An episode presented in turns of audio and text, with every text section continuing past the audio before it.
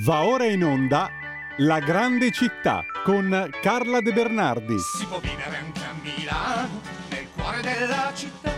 C'è tanta gente in giro per le strade, c'è tanta elettricità, sia tutto portata di mano, non si scappa dalla realtà. Ed eccoci qua, un pochino in ritardo, qualche minuto, un paio di minuti oltre la soglia delle 9.15 con Carla De Bernardi. Carla, buongiorno. Buongiorno a tutti, buongiorno. Allora ti faccio subito partire a razzo perché così recuperiamo il tempo, i due minuti Fantastico. perduti. Dove ci porti oggi? Allora, eh, come vi ho detto, faremo un viaggio nella Grande Milano, cioè in tutti quei quartieri che sono stati annessi a Milano tra il 1918 Turro e 23 gli altri 11, perché sono quelli appunto che hanno ingrandito la città cent'anni fa esatti. E io mi sto andando, ho scritto di questi quartieri e poi mi sto andando a visitare quartiere per quartiere, pietra per pietra, perché devo vedere quello che racconto. Avrei dovuto forse farlo prima, ma invece è meglio farlo dopo perché ho già gli elementi e le cose da andare a vedere. E quindi ho fatto un bellissimo sabato a Precotto ehm, e vi voglio parlare di Precotto. Eh, questi quartieri sono ex comuni, l'ho già detto, quindi hanno ognuno la peculiarità di essere stato fino a cent'anni fa un comune indipendente, quindi con municipio e tutto banda e tutte quelle robe lì. Tant'è che i precottesi dicevano andiamo a Milano, lo dicono ancora, i precottesi che sono in Viale Monza, fai metropolitana Precotto, dicono andiamo a Milano, quindi questa cosa, questa identità è rimasta.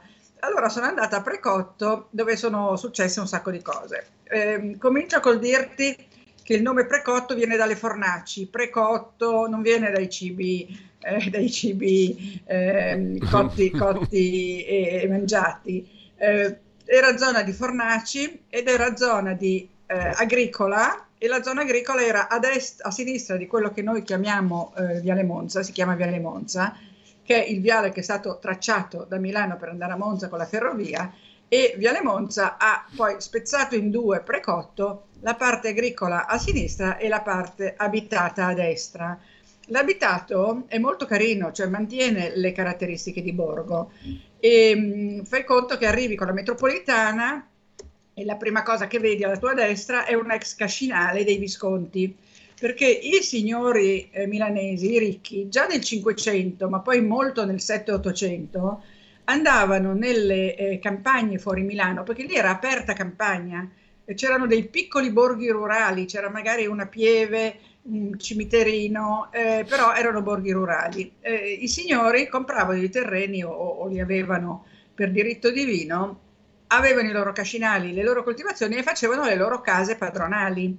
E quindi eh, sono zone dove ci sono anche delle costruzioni eh, interessanti. Per esempio, la famiglia Erbo de Scalchi aveva un bellissimo palazzo che però oggi è sostituito dal Bennett, quindi non è sopravvissuto tutto. Mentre la cascina dei Visconti è sopravvissuta, alla sua destra c'è la chiesa di San Michele Arcangelo, che è molto bella, eh, soprattutto dentro, però adesso non ve la descrivo perché sennò eh, non riusciamo a fare il giro del quartiere, però sappiate che nel libro che sto scrivendo ci sarà la descrizione anche dell'interno, per esempio dentro c'è un battistero barocco, tanto per dirne una. Prosegui da via, eh, su Viale Monza, arrivi a un, pra- un parco che si chiama eh, Passeggiata eh, Monsignor Vergani, dove passa il tram numero 7. Il tram numero 7 è interessante perché è stato inaugurato il 7-7-2007 è una linea che in teoria dovrebbe fare la circonvallazione dei quartieri, proprio infilandoli come uno spiedino e arrivare fino a Niguarda. Al momento per questioni di bonifica del terreno, insomma, eh, non ce n'è solo una parte, però l'idea è quella che poi unirà tutti questi quartieri senza che chi abita in questi quartieri debba andare in centro per andare nell'altro quartiere, che è un po' quello che succede oggi.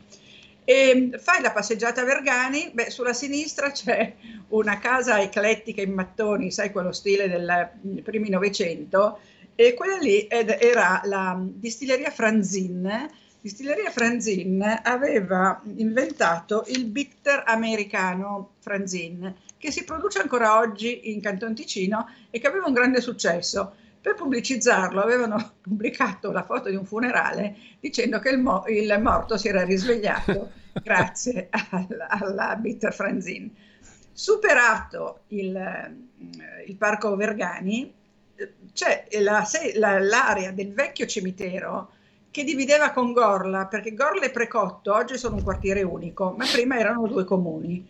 Il cimitero non c'è più, probabilmente sotto c'è un ossario, perché non è che l'hanno sicuramente potuto svuotare. Tra l'altro Milano è sui cimiteri, come sai, ehm, e ehm, c'è, c'è, un oratorio, oh, c'è un monumento ai caduti, e va bene, delle due guerre di Gorla e Precotto, ma poi c'è questo oratorio di Maria Maddalena che io non avevo mai visto e riconosco la mia ignoranza di persona che vive a Milano da 60 anni e che non aveva mai visto, neanche saputo dell'esistenza dell'oratorio di Maria Maddalena. Non è aperto al pubblico, attenzione, sabato l'hanno aperto per noi perché io mi sono infilata in un gruppetto con uno storico di Precotto, non ricordo il nome, ma molto bravo, e con la mm, Fondazione Perini che ha fatto questo giro di Precotto, perché sapevo che era aperta l'oratorio. Allora, l'oratorio, non so se avete visto la foto, è piccolo piccolo, tutto bianco, delizioso, con un piccolo campanile in mezzo a una radurina, in un prato, e dentro è affrescato dal Luini e dal Bramante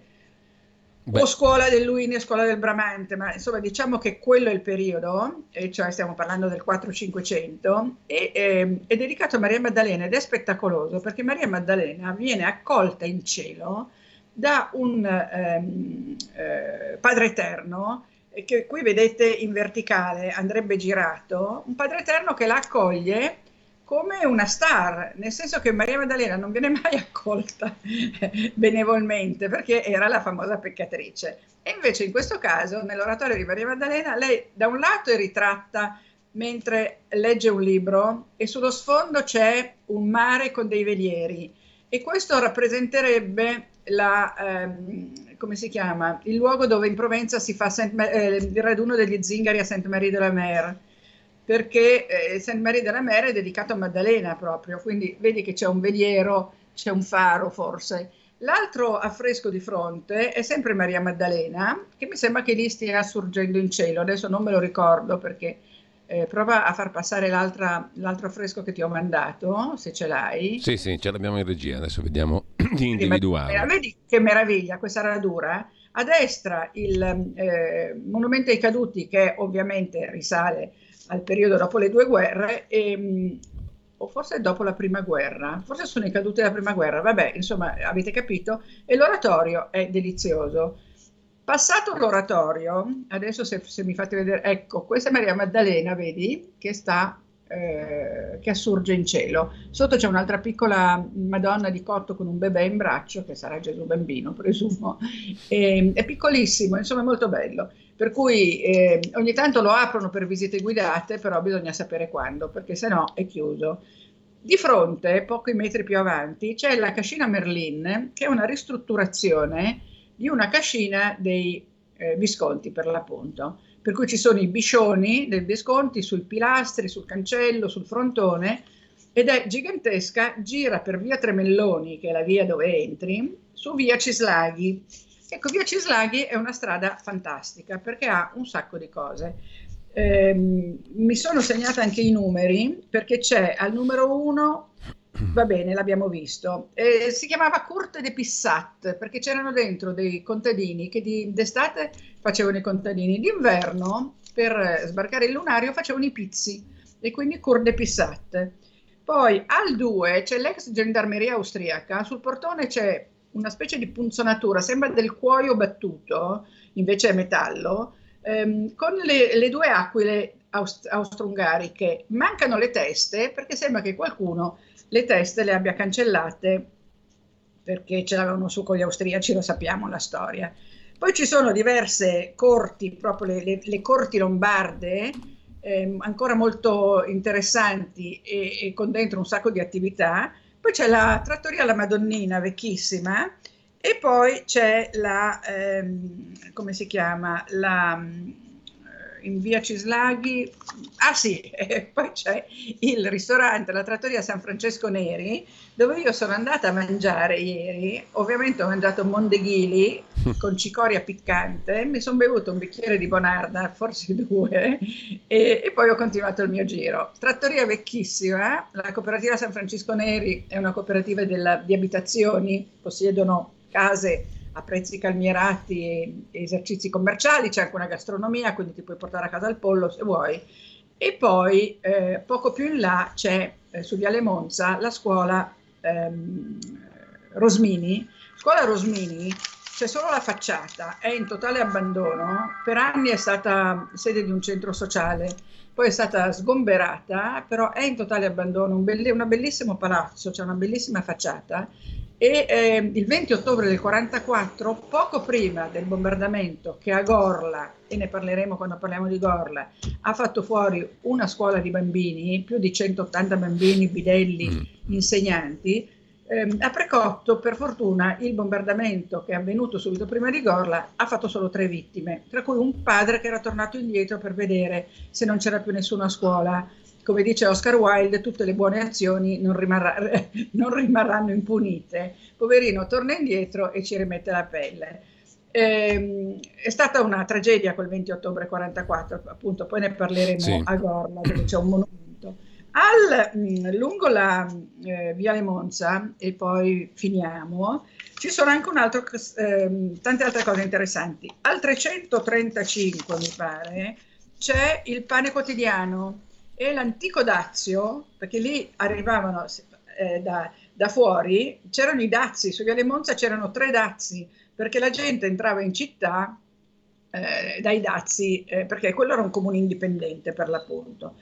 Lì ehm, c'è il pane quotidiano, che è un, questo ex casello daziario rosso, dove tutti i giorni servono decine, decine, decine, centinaia di pasti alle persone indigenti, purtroppo anche a molti italiani lo sappiamo, eh, al numero 256 c'è un altro ristorante famoso che si chiama Mammalina, poi c'è eh, altre cascine, va bene. Al 291 c'è una casetta piccola bianca con un giardinetto con le cornici della, della finestra in cotto e lì si dice che era la casa di campagna di Radetzky. Ora è una casa modestissima, Può darsi che fosse la casa di campagna di Radeschi. Sapete, Radeschi abitava in via Brisa, era sposato con la contessina Strasoldo, aveva otto figli, poi ne ha fatti quattro con la, la eh, come si chiama, non mi ricordo il nome, la, la lavanda, una signora che aveva la lavandaglia. Abitava in via Brisa, però aveva questa casetta di campagna, piccola piccola, e secondo me era il suo scannatoio, ho detto, detto tra noi, perché lui conosce la Giuditta Meregalli a 70 anni e avendo otto figli dalla contessina Strassoldo, riesce ancora a fare quattro figli con la, con la Meregalli. In quella casa muore lo scultore Barzaghi Francesco, che è uno scultore dell'Ottocento fantastico, realista, che ha fatto dei monumenti stupendi, ne cito due a caso a Milano, a parte tutti quelli che ci sono al Monumentale, e lui riposa al Monumentale, ha fatto il Napoleone III a cavallo al Parco Sempione, bellissimo, su un alto basamento, tutti dei bassorilievi, e ha fatto il Francesco Hayez in piazzetta di Brera. Poi ha fatto molte altre cose, però ricordo solo queste due. E pare che il, il Barzai sia morto in questa casetta e lui ha rinnovato la chiesa di San Michele Arcangelo, che è quella di cui parlavo all'inizio, per cui si ritorna a San Michele Arcangelo. E, ehm, e quindi eh, vedi che questo giro che io ho fatto eh, mi ha portato a vedere tante cose molto belle, a mangiarmi i mondeghili e poi sono andata a Gorla, di cui parliamo la prossima volta. Beh, guarda, intanto io ti ringrazio perché mi hai fatto fare veramente in pochi minuti un, un giro straordinario. Credo anche a tutti coloro che ci hanno seguito. Il Precotto è a sette, no, sette no, facciamo una dozzina di, di fermate da, da, Duomo, Metropolitana eh, Rossa, sì, tu sì, scendi sì. a Precotto e ti fai questo giro qua. È molto comodo da raggiungere, in effetti, una, una via di grande scorrimento, quella di Viale Monza, e poi c'è anche il mezzo pubblico comodissimo. Grazie a Carla De Bernardi. Grazie di avermi ascoltato, senza di voi non, sarebbe, non servirebbe a niente quello che faccio. Beh, Carla, e, grazie a te invece. E alla prossima, prossima volta Gorla o Gorla o Crescenzago, insomma, quella, rimaniamo in quella zona bene, lì. Bene, grazie e buona settimana a Carla De Bernardi. Grazie Giulio, a tutti voi, grazie. Avete ascoltato La grande città con Carla De Bernardi. E la gente che vive, che lavora che respiri mezz'ora da piazza del Duomo, arrivi dove vuoi. Ma alle 4 del mattino Milano diventa un posto molto strano.